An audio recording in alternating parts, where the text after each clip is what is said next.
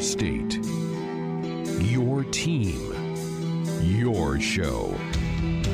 This is Sports Nightly. Wilson in the backfield with Cephas Johnson. Now they go empty. Back to throw as Johnson has some time. Steps, throws, pass intercepted.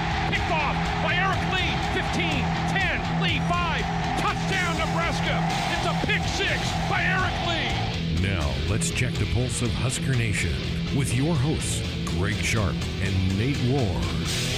Thank you. Welcome. Another week of Sports Nightly here on the Husker Sports Network. Beautiful day outside today. Just a gorgeous fall day. And I think we probably all needed that to kind of lift our spirits a little bit after a tough weekend for the Big Red on the gridiron. Here's what we have coming up on the program tonight. We're going to let all you Monday night quarterback and give us your thoughts about Saturday, which was it was a disappointing day. Nebraska losing 34 to 7 to Minnesota to drop to 4 and 3. So plenty of open phone segments for you tonight at 866 Husker 1 866 487 5371. Hour number two, Matt Davison will be here. It's our Mondays with Matt segment. We'll also hear from Husker softball coach Rhonda Revelle. They finished off their fall season yesterday playing the Coyotes of South Dakota. So now they shut down until until practice begins in January, and then their season starts the first weekend of February. That's hard to believe. We'll hear from Coach Revelle coming up in hour number two. Weekend Rewind and Adam Rittenberg of ESPN.com will be here for the third hour of the program. Not that I really want to, but we, we have to talk about it, Nate. It was, I did not expect what we saw Saturday night to happen the way it did. I, I knew it was going to be a difficult game to win. Nebraska was a touchdown underdog in the game, but I really felt like it was going to be a close football game. But when you give up 322 yards on the ground and you can't really sustain much offense yourself, you turn into 34 7 games. Mitch Sherman of The Athletic was on with us on Sports Nightly Friday night, and he said the key to the game was winning the trenches. And, and we hear that before most every game, but this game, especially with the weather, it was going to be critical. And Minnesota won those two matchups by knockout. They utterly dominated on the offensive and on the defensive line. Uh, there were holes all night for Rodney Smith and Shannon Brooks and Mohamed Ibrahim to run through. Minnesota didn't need to pass it. Hard, hardly passed it at all because they didn't need to. And that's disturbing a little bit because you feel like the defensive line for Nebraska was a strength and would be able to hang in there at least for a while and, and be able to hold up. And we talk about Nebraska and their injuries. Minnesota was without Daniel Faalele, their giant right tackle. So it wasn't like Minnesota was at full strength either. Now, Nebraska had more injuries both coming in and during the game, but still not so many to where Nebraska should have been run out of the building as they were. And and the fact that Nebraska's defense didn't hold up after they've put they had put together a good first half of the year. Uh, we were talking about this uh, last week on Sports Nightly as well. That the the offense has really struggled, but the defense has held in there relatively well. The defense could not stop Minnesota's running game, and and as basic as it was, and though Minnesota has good running backs, they shouldn't be able to roll up 300 yards on you with with little effort. The offense remains an issue, uh, and with Scott Frost's pedigree and what he's done in his career, I think we all underplayed some of the questions that existed about this offense. The fact that there was so much youth on the offensive line, and you lose two guys in Gerald Foster and Tanner Farmer, who were big anchors. We underplayed the loss of Devine Ozigbo. I sure did. I thought Maurice Washington would be able to plug right in, be more explosive. And I thought Dedrick Mills, even if he wasn't going to be as explosive as Devine Ozigbo, he was going to be able to pick up the t- tough between the tackle yards.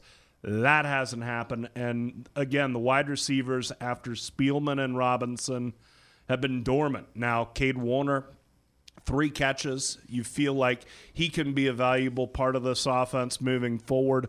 But after that, the wide receiver corps has has not done the job for Nebraska all all year. The only upshot of, of any of this is I think it, it clarifies for people where the problems are on the offense. And they're everywhere. It this isn't Adrian Martinez. This isn't one guy being slower or not having Stanley Morgan.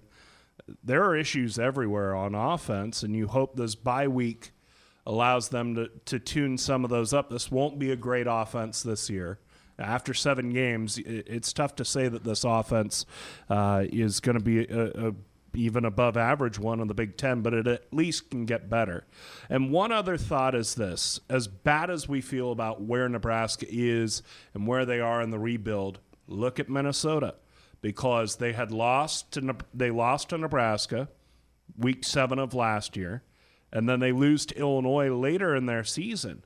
And I know I was sitting there thinking the PJ Fleck experience isn't going to work out for them and, and they turn a corner and they beat Wisconsin, dominate Wisconsin the last game of the year, and all of a sudden they've won 10 out of their last 12 football games. So a rebuild like this isn't linear. You know, just because you played well one week doesn't mean you're going to be that good plus 5% in the next. And just because you played badly doesn't mean you're only going to be a little bit better than that the next time you go out. So uh, there are plenty of things to fix. There are plenty of things to work on, and, and, the Minnesota game exposed that. Right now, the only mission that's out there in front of this team is make a bowl game, and the next two games out of this bye are their best chance to get there. Because you worry about this team going on the road to Maryland, even though they've come back to earth, and after Wisconsin and before Iowa that that's going to be a tough game for reasons beyond what challenges Maryland present. So this is Nebraska's best chance to get themselves bowl eligible, set up that month of practice, and that's the big carrot right now. Indianapolis is gone, is off the table. So get this team to a bowl game, get them back to postseason, get that month of practice and hopefully this program can grow from there. Since the Illinois game, when they racked up nearly 700 yards of offense, and we were pretty impressed leaving mm-hmm. Memorial Stadium in Champaign that night that this offense had finally found its rhythm. They score one touchdown against Ohio State, one touchdown against Northwestern, and one touchdown against Minnesota. That isn't going to cut it. You're just not going to beat people 13 to 10 week after week. It's not going to happen. Well, you're not going to beat people 13 to 10 nor- playing normally.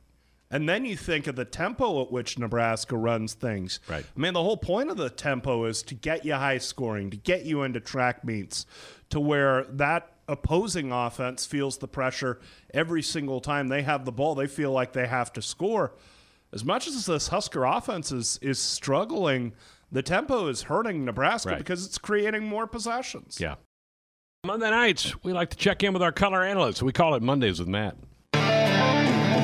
Time now for the weekly breakdown. What a memorable first game at home in the Big Ten Conference. With color analyst and former national champion. All the games played for this historic program, all the great rushing days that we've seen over the years and way beyond my lifetime, and we've seen the best one here today against a top 10 team. It's Mondays with Matt Davison on Sports Nightly. Well, that was a rough one Saturday night in Minneapolis, and you said it a couple of different times on the broadcast. Did not really see that kind of an outcome coming, did we? No, I was pretty surprised by it, Greg. I really expected that we were going to come out and play well. I knew that, that Minnesota was uh, a team that was confident. They had won some close games, but hadn't lost a game yet, and you knew that they were going to come in excited to to continue their season that they've had, and and um, so I, I thought we were going to match that intensity.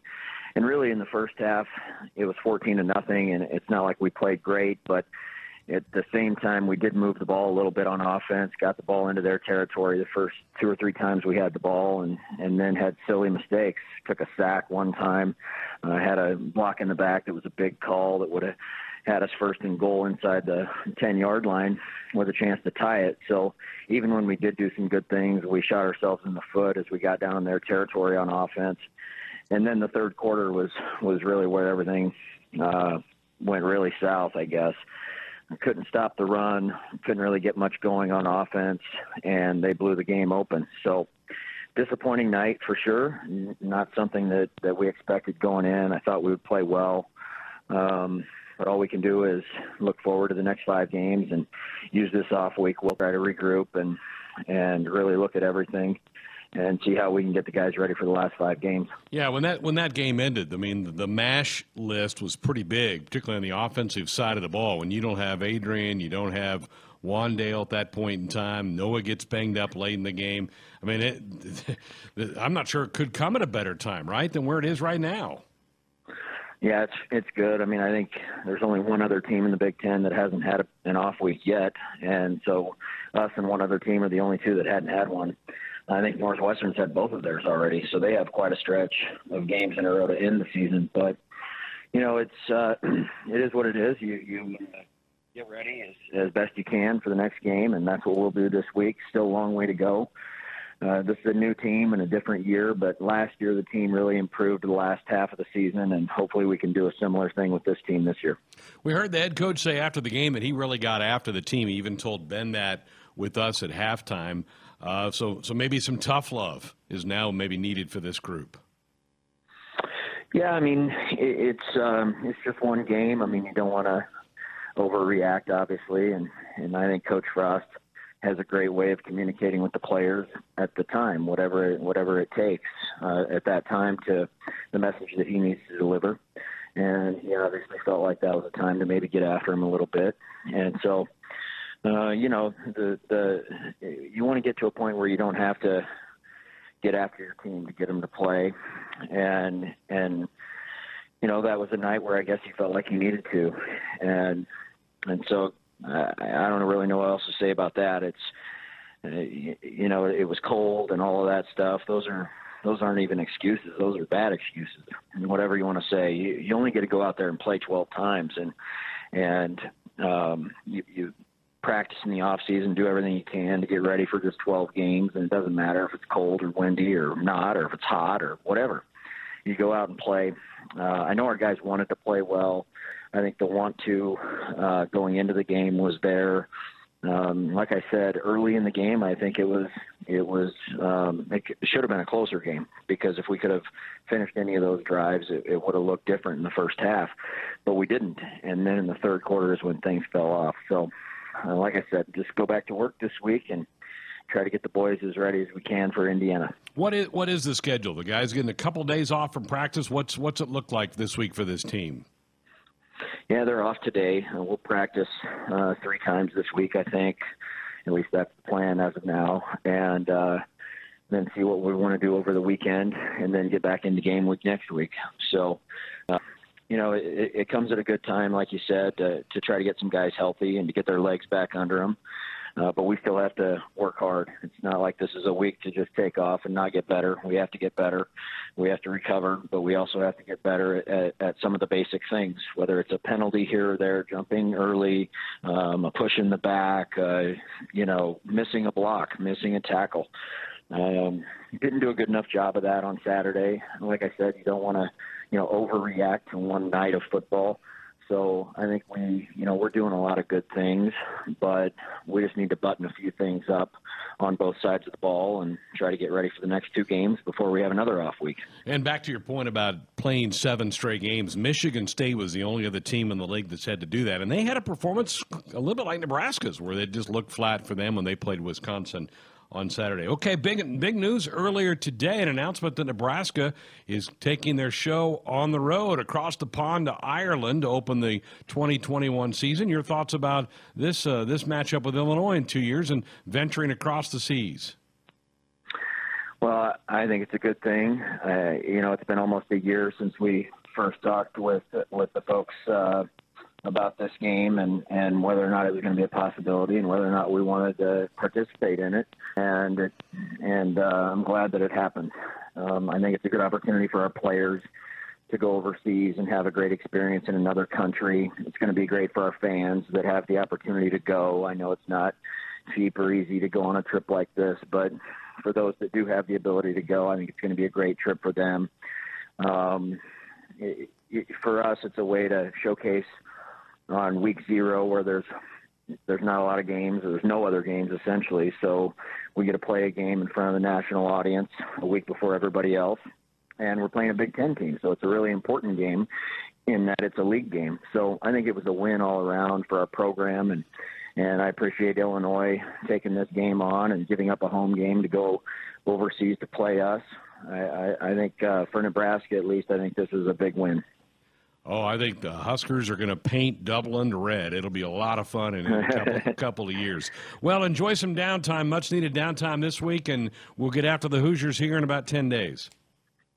Sounds good, Greg. Thanks. We're back, Sports Nightly here on a Monday night. Greg Sharp, Nate Rohr with you.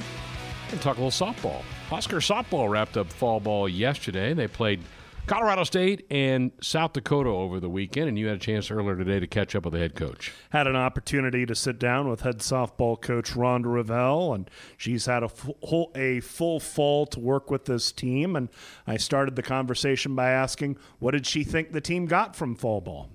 Well, there were a lot of really positive things. Number one, um, we have three newcomers that saw significant playing time, and we really see how they can have a positive impact on our team.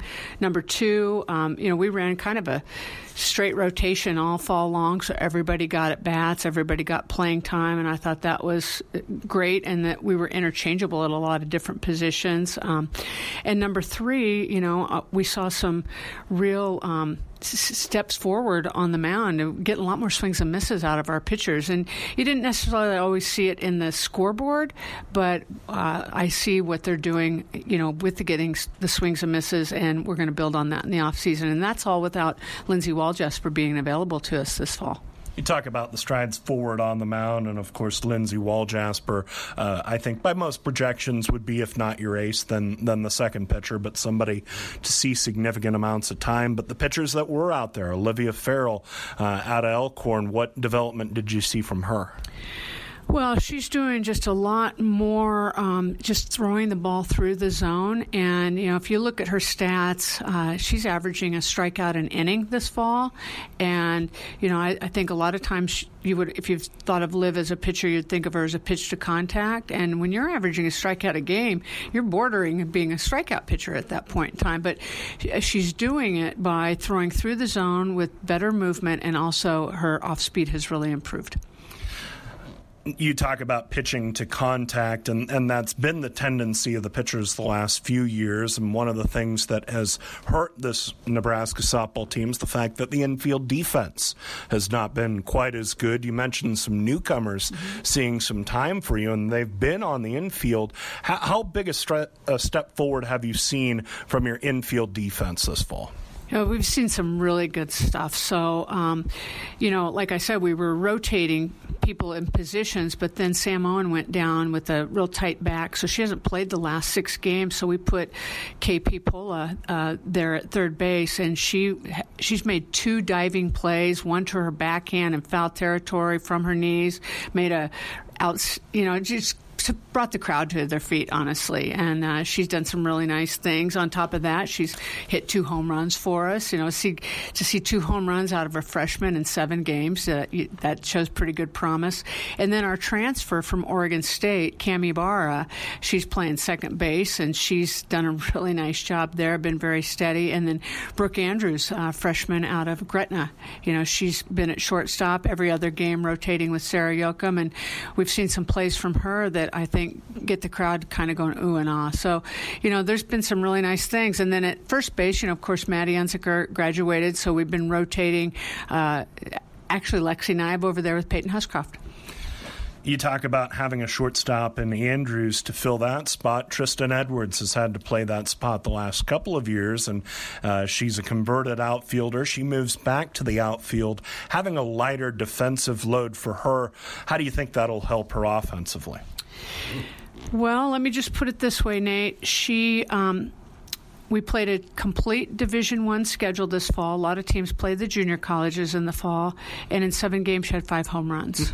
So, not that she's not that kind of hitter and capable of that, regardless of which position she's playing. But I think it's really just freed her up. Now she's taking a lot of pride in her in her offense and in her defense. And as you know, at Bowlin Stadium, the sun can be quite uh, quite a challenge there in right field. And she's been working like a dog to uh, not only handle the sun but get the balls in the gap and whatnot. So uh, she's played really admirably defensively, but I think it's really freed her up on offense. And midway through the fall, we put her at leadoff, and I really like her there. You see that more th- these days in baseball and softball, a power threat in that leadoff spot, and, and just getting your best hitter more offensive opportunities. And of course, Tristan would be the best in, in your lineup. What does she bring to the table in that leadoff spot that maybe she wouldn't even in the three or the four? Yeah, well, just right out of the gate, you can tell pitchers are already starting to be careful from the very first pitch of the game. And in the last two games, she's actually swung at the first pitch, hit it hard, not gotten base hits, but it's really set the tempo for the rest of the game. In fact, uh, on Saturday, she hit the ball so hard back at the pitcher, it took her glove off. The pitcher went and grabbed the ball out of her glove, hit on the ground, and threw it first and got out. But it just really set the tempo for the game. And and you know she also runs well, and and you know we actually did that with her sister Tatum in her in her senior year. Tatum was our leadoff, so I think it's um, I'm excited about it. One spot that is open right now is catcher. You have to replace Bree Cassidy, who was a terrific defensive catcher for you. Uh, how does that race look right now? You know, right now they're both doing some things really well, both Ani uh, Rayleigh and Allie Riley. Uh, and you know, they're just rotating, and I don't know that that will change. Uh, it's not that it's not it's not that one of them uh, is a liability or one of them is outdistancing each other. I think they both have things that they bring to the table and the thing that they've both been doing well is handling the pitchers and getting strikes and that's been a fun little game we've played this fall is how many strikes are they getting from the pitchers that probably were borderline strikes so you guys have wrapped up the competitive part of your fall as far as playing other schools, but of course the team isn't going to stop working. What were a couple of the to dos that you've given these guys as they move out of the competitive fall portion and and into really the conditioning part to prepare for practice in 2020? Well, let me talk about the conditioning part. We have a new strength coach, Rusty Ruffcorn, and he has done a remarkable job with this team from starting in the summer uh, even through we've worked really hard even through fall ball, and we'll just continue on. And and they're really responding uh, with his with his workouts. And the other thing that he's doing, you know, he's coming to a lot of practices and talking with Lori and talking with Diane, and really trying to apply the explosiveness of our sport, but also the endurance factor that our games last a long time. So so people don't necessarily think about the endurance factor in a sport like softball, but it's as much mental endurance, but you got to physically be able to sustain the concentration right? So mm-hmm. he, he, he it's been really f- fun to watch that with him. And then as far as what we're going to do softball related, you know, we're just getting ready to go into individual meetings to really detail all of that out. So we want to get to the nitty gritty of the individual and what they need to do in their in their skill set to get better and improve through this time. During the fall, one other piece of good news that the softball program received was Taylor Edwards being selected for the 2020 U.S. Olympic softball team in Tokyo, Japan. What was your reaction to that, and how can that help? How can her selection to the Olympic team help this program? You know what? I'm glad you asked that question. How can it help this program? First of all, I think that uh, none of us were surprised and are surprised that she's in group of 18. Uh, and to just listen, I don't know if you had the opportunity to listen to what the Olympic coach Ken Eriksen said about Taylor and what the uh, what he said the selection committee said about her leadership and her respect, mutual respect by all, and just her leadership in general. Um, it was pretty incredible. And, you know, we actually watched that as a team on our video board. We've watched it several times. And, you know, it's like glean from that. If you want to, you know, you want to be great, you study greatness, and we've got greatness right here. This is a great leader. I mean, this is we're talking about the best softball team in the world, and the selection committee is like we have to have her leadership around us. I'm like, what can we learn and glean from that? And you know, like the point I made with the team yesterday, with Taylor's permission, of course, is they need to understand she's she's an alternate and they're saying that they have to have her with them as an alternate, even if she doesn't get to put on the uniform. Because the only way she's going to get to put on the uniform is if one of those others go down. Mm-hmm. and yet they're saying we have to have Taylor Edwards with us. And so, what a great example of an unbelievable teammate. Just goes to show the players that, that can come through this program and hopefully some more developing this fall. Good luck, Coach. Thanks, Nate. Exciting news about Taylor Edwards that she'll be a part of the Olympic team for the United States in 2020. Again, she is on the list as an alternate, not a full fledged member, but just the fact that she'll have the opportunity to train with an Olympic team and be a part of the United States softball team. Uh, as softball returns to the Olympic program, great opportunity for her and uh, certainly speaks well for the Husker softball program. It does. And things seem like they've settled with that program. It certainly was a tumultuous summer. It feels like there's kind of a settle, setting in going on right now over there. I think that's the case. You know, I. I think the team, I think everybody took a deep breath with all the controversy that was around there this summer. Everybody reset um, and, and realized that they need to work together to put this program back together and get this program back into NCAA regionals and and make progress together. And so hopefully that leads to a better year this year because the last three have been pretty rough. Yeah. Starts February 7th, 6th? Sounds right. First weekend in February. Wow. So Las Cruces, New Mexico is where yeah, we we haven't been there in a couple of years, but there was a six or seven year stretch where Every it time. was the spring training home of Nebraska softball. I I got to know Las Cruces pretty well. I can still picture the uh, hotel we'd stay at and everything. So Another weekend of college football in the books, and here to recap it all for us, Adam Rittenberg of ESPN.com, back from his very first trip to Dallas for the Red River rivalry. How did they treat you down there, Adam? They treated me great, Greg. Uh, have you been to the game before? No, I have not. It's on the old bucket You're list. It, it definitely should be. Uh, that was an awesome experience, and I'd heard about it from colleagues over the years, and uh, just really grateful I was able to be a part of it. Was a was a fun game, but even more unique, just the atmosphere in the stadium and around the game with the state fair. Uh, really did not uh, disappoint in any way, and um, you know, really, I, I think it's it's one of the last true neutral site atmospheres. You know, we get these games every year at NFL stadiums.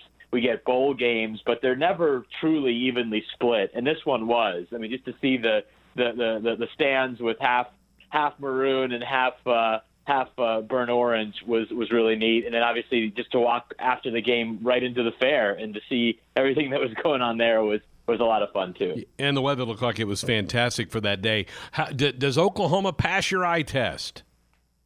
You know, they do defend. It's interesting. They do defensively uh, they, because they made you know clear improvement on that side of the ball. You know, we know they you know didn't win the national title the last two years or get past the semifinals largely because of their defense. And you know, Alex Grinch, who came in from Ohio State, former defensive coordinator at Washington State, has done a really nice job. Uh, you know, a creating a scheme that really frees up players uh, to, to to kind of do more things, and then you know may, maybe mo- more importantly than that, he's just changed the mentality of that crew. So they're they're better defensively. You know, I wasn't overly impressed with Jalen Hurts. It wasn't his best game. You know, had two red zone turnovers, uh, nearly a third. If he doesn't do that, I think they blow out Texas. Now we know he's capable of playing better, uh, and he's going to have to. I, I just think you know if when they get to some of these you know marquee games, especially if they get back to the playoff, they're going to need to have him at a better level than what we saw on Saturday. But there's a lot to like about that team, from Lincoln Riley's play calling to CeeDee Lamb, and he obviously Jalen Hurts and and the running game, and then an improved defense with guys like Kenneth Murray and uh, Neville Gallimore has made significant strides. So exciting to watch the improvement there. I know you've got a piece up about the Heisman race, and we're just halfway through this thing, so there's still a lot of football to go. But did Hurts, because of that performance, stay on your list, or did he come off? Yeah, no, he definitely did, and I think right now.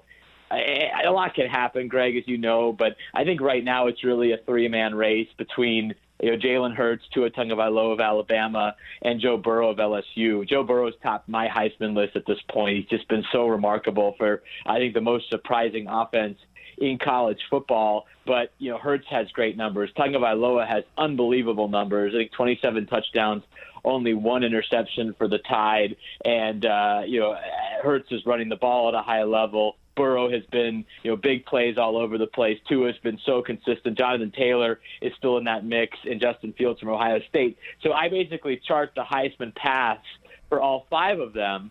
And you know, I think for Hurts, or sorry, for Burrow and and, and Tagovailoa in particular, it's largely going to come down to that game November 9th uh, in Tuscaloosa. Who plays better? Who leads his team to victory? Uh, which, which may may propel that team into the SEC title game and ultimately the college football playoffs. So there's so much more on the line than even normal because of the Heisman, because the quarterbacks are so great, the offenses are so great. But you know, Jalen Hurts is certainly in that mix. He he just has to put up big numbers, Greg and hope he has a few more signature opportunities. Because honestly, of the five players on that list, he probably has the least number of signature opportunities because the Big 12, you know, right now doesn't look like it's going to have too many ranked teams other than Texas, who he just beat. That my Iowa State might work its way back. Baylor has been really good, but there's not much else other than those teams. And you know, we, we know there's going to be more opportunities for both the, the contenders in the Big Ten and the SEC. You mentioned Burrow. LSU's kind of the opposite of Oklahoma, where they haven't had much offense in recent years. That's what's held them back. Besides Burrow, what have they done? What have they, what switch did they flip to become such a good offensive team now in Baton Rouge?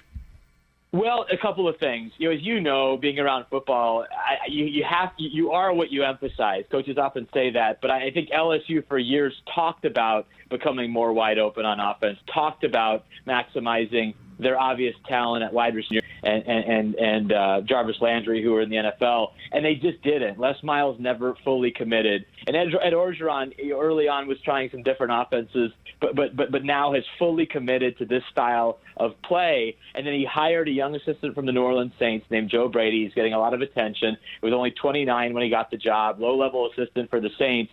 And he's come in as a passing game coordinator and, and really revolutionized that passing game, which has become so dynamic with Burrow and, and Justin Jefferson and, and, and Ja'Marr Chase. And, and they, they, they're just throwing it all over the place. And I think they already have 31 scoring drives of three minutes or less, which is eight more than they had all of last season. So it's a combination of tempo, big plays, but ultimately a commitment to this style, which they just weren't willing to do for whatever reason, and to let a young coach like Joe Brady, uh, you know, really uh, drive this thing from a play calling perspective. That's in large part why they're having so much success. A great win for them on, on Saturday over over the Florida Gators. Let's come to the Big Ten. Uh, Penn State just doesn't lose to Big Ten West teams. That's pretty impressive what they did at Kinnick on Saturday night. What do you make of Penn State here halfway through this thing?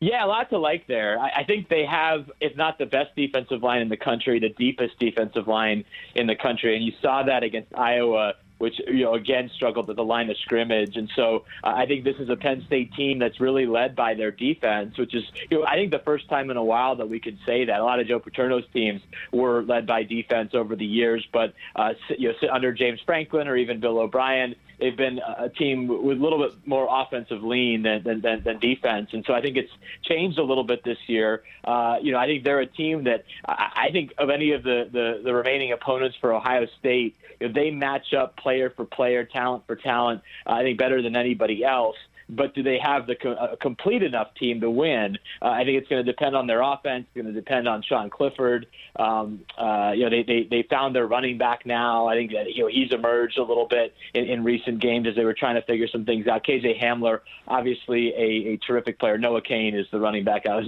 forgetting his name for a second, but he's definitely their number one guy. I, I, I do like their team. I just don't know if Sean Clifford is going to be up for the challenge ultimately when they go to Columbus. But interestingly enough, Greg, their road schedule doesn't get much easier. They have Michigan at home this week, obviously college game day, but then on the road to Michigan State, and then soon after that on the road to Minnesota. So Penn yeah. State is going to have to play well away from State College. They've passed their two uh, Big Ten road tests, but there's a lot more to come for them. Yeah. All right. Uh, I saved Georgia for last. How surprised were you that they get tripped up at home by South Carolina? Yeah, I mean, obviously it's a surprise. You don't expect them to lose that game, but if if you've watched Georgia this year, even even last year at times, they've had this pattern of coming out slowly. And as you know, eventually those habits are going to catch up to you, and they they weren't able to overcome you know kind of the sluggish start and some of the turnovers. They obviously have opportunities to win the game. You know, Rodrigo Blankenship's one of the best kickers in the country. He misses a couple of key ones, and and and and and, and Kirby Smart doesn't even go for that field goal at the end of regulation. Uh, with with one of the better kickers, so you know, again, I, not to say that Georgia deserved it, but they were kind of dancing on the edge for a while, and you know now they have no no margin for error. They have to run the table the rest of the way. I even think if they win the SEC with two losses, they would need some help uh, because of the strength of some of these other teams, including the two teams on the opposite side in Alabama and LSU. So, you know, margin for error at Georgia right now is, is zero. Job saver for Will Muschamp, maybe? yeah, I don't think Will was going to lose his job. I think if there's a change in the SEC this year, much more likely, unfortunately, at Vanderbilt. Derek Mason's a great guy, he's done some good things there, but you know they lost to UNLV at home by 24 points, and I think the heat is rising uh, for for Derek with a new athletic director. But yeah, I think Will Muschamp was always safe. But this certainly solidifies it as he beats his old college teammate Kirby Smart on the road in Athens. Yeah, great win for them. All right, where are you off to this week? You know, I'm at, you know going to be home for Ohio State Northwestern on Friday night uh, here in Evanston, and then I'm driving down to Champaign to see Wisconsin and Illinois. You're probably going to be two blowouts, but at least get a chance to visit with both of those teams before their uh, you know sh- showdown in Columbus, which you know could be a preview of the Big Ten championship game. Sure could be. Adam, we appreciate. it. We'll talk again next Monday. Thanks, Greg. Good show. Thanks to Nate, to Brett, to Austin, and to all of you for being a part of this one. Enjoy your night tonight. There's Sports Nightly headed your way tomorrow. Good night.